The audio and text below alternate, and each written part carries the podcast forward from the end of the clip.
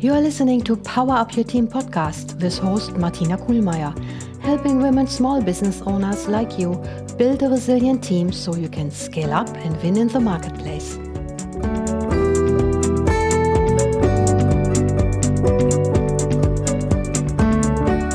Hello and welcome back. This is episode 27 of Power Up Your Team podcast. The show notes can be found online at powerupyourteam.com slash 27. I was recently chatting with a friend who I was working with a long time ago, and that brought a ridiculous experience to mind that I had working for a leader who I generally admired and enjoyed working for. The two of us had the assignment to pull the annual budget presentation together. If you ever have been point person for an important executive presentation, you may know that it can be like herding cats. You need data, information, projections, opinions, or slides from many different groups and individuals. And you have to make sure that everything mounts up to a great story. So one day, my colleague and I were scheduled to meet with the division president to make final adjustments. We expected a one hour meeting during which we get input and instructions for last minute changes. So 10 a.m. it was. And while we were approaching the office, the division manager was on the phone. The door was open and he waved us in. We sat down at the long conference table and watched him finish his phone call. He hung up the phone and said hi and reconfirmed what we wanted to talk about. Then his phone rang again. It was someone from engineering with a technical question. After 20 minutes, he hung up the phone and turned to us.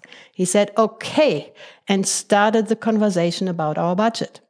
After five minutes, his assistant knocked on the door.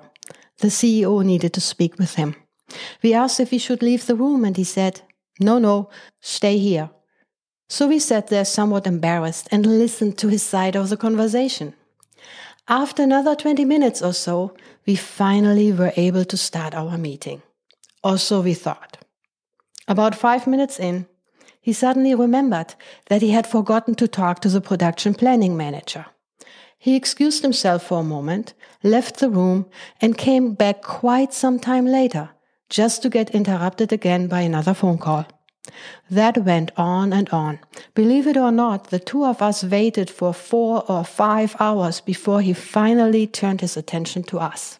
Now, admittedly, since we were very early in our careers, we kind of got the VIP feeling being wrapped up that long in the office of the division president.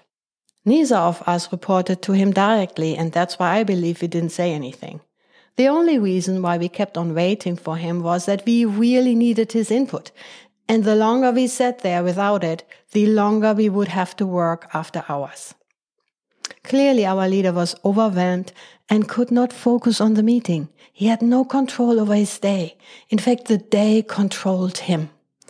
Somehow we got the information we needed and got the presentation done on time. And while we generally enjoyed working for this leader, I wondered how he could not lose his mind working like this. So here's the point.